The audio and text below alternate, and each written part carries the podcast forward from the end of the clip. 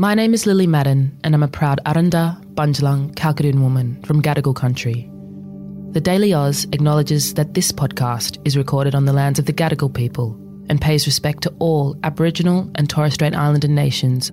We pay our respects to the first peoples of these countries, both past and present.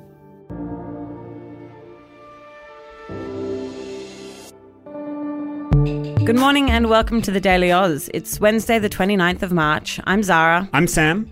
Labor's key climate policy is set to pass after both Labor and the Greens reached a compromise in their negotiations this week. The government's claiming this reform will reduce 205 million tonnes of greenhouse gas emissions between July, when it starts operating, and 2030.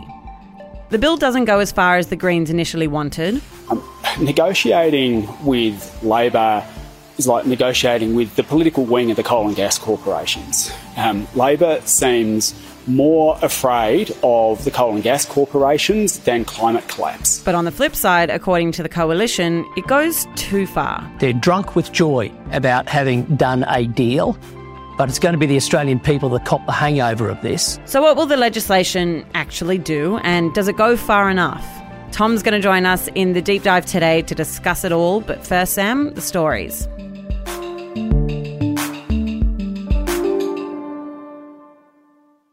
Big day for New South Wales yesterday. Chris Minns was sworn in as the New South Wales Premier after the Labor Party won Saturday's election. Minns was sworn in by the New South Wales Governor, along with some members of his new cabinet, including Daniel Mookey as Treasurer and Prue Carr as Education Minister. Labor still remains short of reaching a majority in the New South Wales Parliament, with many seats still yet to be decided. An investigation that could lead to a class action lawsuit against Latitude Financial Services over this month's cyber attack has been launched. The cyber attack resulted in the theft of almost 8 million driver's license numbers and 6 million records, including personal information of customers. It'll investigate how the hack occurred and what safeguards were in place to stop the cyber attack from actually happening. Humza Yousaf has become the leader of the Scottish National Party. He's the first Muslim leader of a major political party in Scotland. He replaces the outgoing Nicola Sturgeon, who announced she was stepping down as leader earlier this year. And the good news, a soccer match played in Rome has broken the record for the highest attended female match in Italy's history. Almost 40,000 people attended the Champions League quarterfinal between Roma and Barcelona earlier this month, with the home side going down 1-0 to their Spanish opposition. Tom, thanks for joining us from Parliament House. It has been a big week and it's only Wednesday. Thanks, Sarah. Good to be here, and apologies once again for the noise of democracy that you might hear in the background of my recording today. And it has been a big week, Sarah. In particular, climate has been the focus this week. Last week, I suppose it was The Voice. This week, the Greens have agreed to support Labor's key climate bill after they negotiated some changes. And effectively, that guarantees that it's now going to pass into law. It's a bill that's designed to make Australia's biggest emitters reduce their emissions over time by changing something that's called the Safeguard Mechanism. If I was a person that came up with a name for policies, Safeguard Mechanism wouldn't be up there with the names that I would put there. It's not exactly the most glamorous name in the world, Zara, and I should once again apologise for a particularly loud democracy noise that I can hear in my ear at the moment, which is a bell that's summoning the senators to the chamber. So apologies if you can hear that ringing. Hopefully it'll stop soon. But yeah, I mean, I think a lot of people care about climate change, but then when you get into the details, you can get a little bit lost in all of these kind of technical mechanisms and mumbo jumbo. I think the best place to start with this is that, like, all we're really talking about here is just a price on emissions.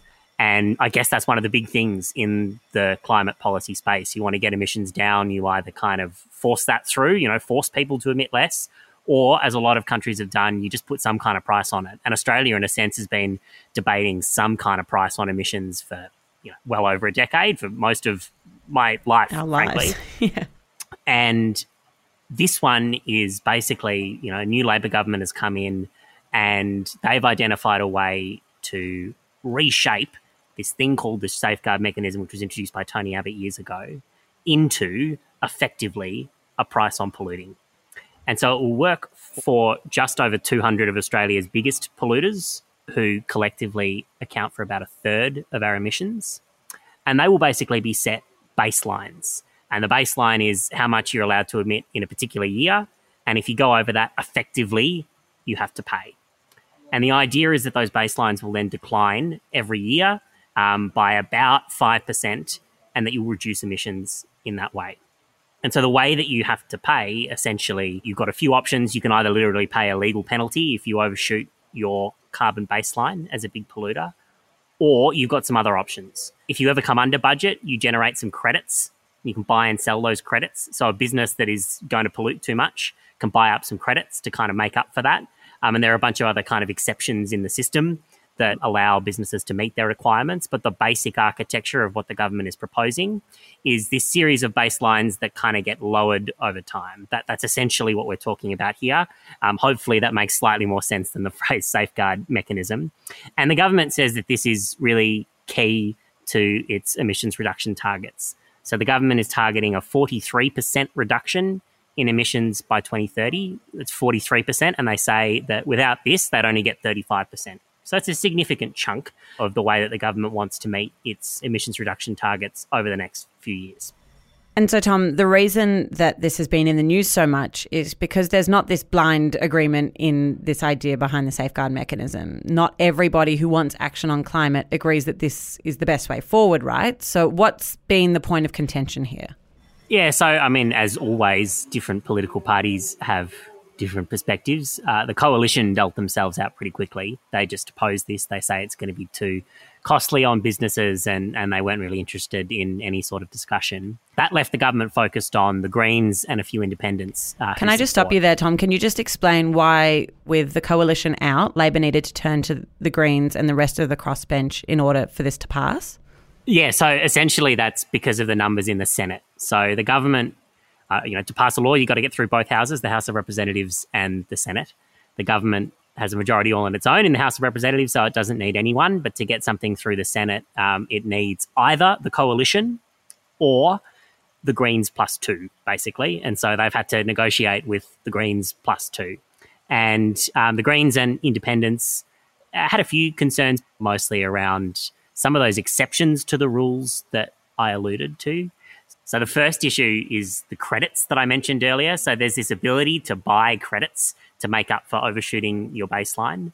And there was some concern that essentially the ability of a business to do that under the policy is effectively unlimited. In theory, a business could just sort of buy enough credits to pollute as much as it likes and essentially, avoid any requirement to meaningfully reduce its emissions. That was concern number one. Concern number two was based around the idea that every business under this scheme gets their own baseline, and that could be a bit of a problem if you have more coal and gas projects coming on, more big polluters coming on. Because if everyone gets their own baseline and you get a whole bunch of new coal and gas producers coming on with their own baselines, well, the total number of emissions that you're getting out of that is getting bigger and bigger with each new coal and gas project. That essentially, if Labor were to allow new coal and gas projects, as they say they're open to, that would undermine the emissions reduction benefit. So they're the two kind of holes that the Greens and independents had concerns about. And those concerns were made very clear by the Greens to Labor. So what happened on Monday? Talk us through the press conference that you were at. Yeah, well, it's been bumping on for weeks, really, Zara. And I guess, as I mentioned, the Greens have been very strong on the idea that they want the government to stop all new coal and gas projects. And that's something that Labor has been pretty clear that it is not going to consider.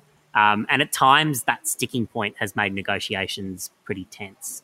Labor seems more afraid of the coal and gas corporations than climate collapse. This is Adam Bandt, leader of the Greens, speaking at that press conference earlier this week. Labor seems more afraid of Woodside than global warming. And I guess it was pretty clear that this wasn't going to shift. Labor wasn't going to say no to any new coal and gas projects. They say that gas in particular is going to be needed in future to secure our energy supply. There wasn't going to be any movement there. But there has been some fairly significant movement. So essentially, the government has agreed to, I think the best way to put it really is to plug some of the holes that the Greens and independents were concerned about. And the first way that they're doing that is with a total cap on emissions. So I floated this idea before that one of the issues that the Greens had with the scheme was that there wasn't kind of an overall budget that was, that everyone had to share. Well, now there is. So now the government has said that over a 5-year period, they will set into law the number of emissions that are supposed to be reduced by this program. And if it looks like that's not going to happen, the Climate Change Minister will then have a legal requirement to change the rules, to be stricter on businesses, to force them to reduce their emissions even further. So, for example, it might be able to crack down on businesses' use of credits, or it might be able to crank down the baselines even further, or it might be able to say for a new coal project, this coal project has to have zero emissions, and effectively ban new coal and gas projects if it looked like we weren't going to get the emissions benefit that the government's promised. So from the government's perspective, they're able to say, well, this is the same policy. You know, we said we were going to reduce emissions in this way and we're still doing that. From the Greens' perspective, it's been tightened significantly to make sure that what is promised in terms of emissions reduction, that there are some teeth in there to ensure that that will be delivered. Okay, so Tom, the Greens have announced that they're supporting this legislation. What happens now? You mentioned that there were also two other independents that had to support the bill in order for it to pass through the Senate, right?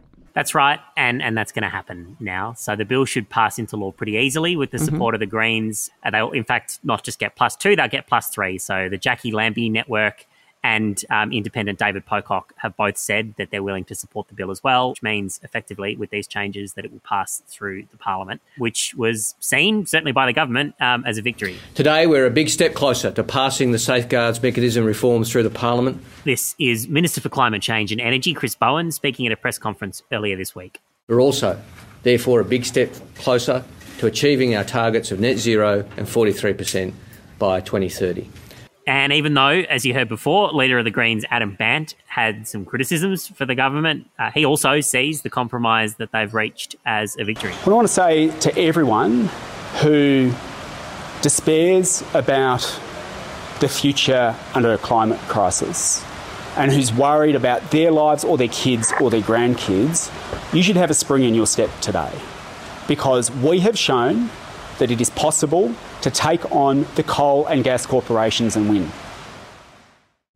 Tom, I feel like it would be remiss of us to have a discussion about a milestone in Australia's climate policy without, of course, acknowledging what we heard from the IPCC report that was dropped last week, that emissions reduction policies around the world don't go far enough. Well, yeah, I guess it's an interesting contrast for that reason, Zara. I mean, everything that we hear coming from the United Nations and from global climate experts, I guess, is continually stark and continually clear about the challenge we face. The UN Secretary General is pretty strong on the idea that no new coal and gas projects anywhere across the world can be built, and pretty kind of stern about how the world is bracing for disaster. Generally speaking, at these climate summits, most of the world agrees that it would be good to limit warming to 1.5 or 2 degrees. But the messy part is countries putting those commitments into practice. And the way that we're getting climate action worldwide is relying on parliaments of countries all over the world to pass laws to actually deliver on their emissions commitments. And we know probably better than anyone else here in Australia how messy the politics of that can be. Whether they would use these words or not, I think Labor would on some level recognise that the policy that they've offered here is probably not what they would have come up with in a perfect world. It is a slightly compromised climate policy. I mean, they picked something that Tony Abbott put in and tried to kind of reshape it into an emissions reduction mechanism. So in that sense, it's kind of, I guess, not in their first best world. There was an independent MP I heard about a week ago who I think put it really well, that the best outcome she saw for this process, I think it was Allegra Spender who said this, was everyone ends up a little bit unhappy, but with a degree of unhappiness that they can live with. I think that's a good way of putting it, and a pretty good summary of what's happened in the parliament this week. Tom, thanks for joining us today. Thank you, Zara.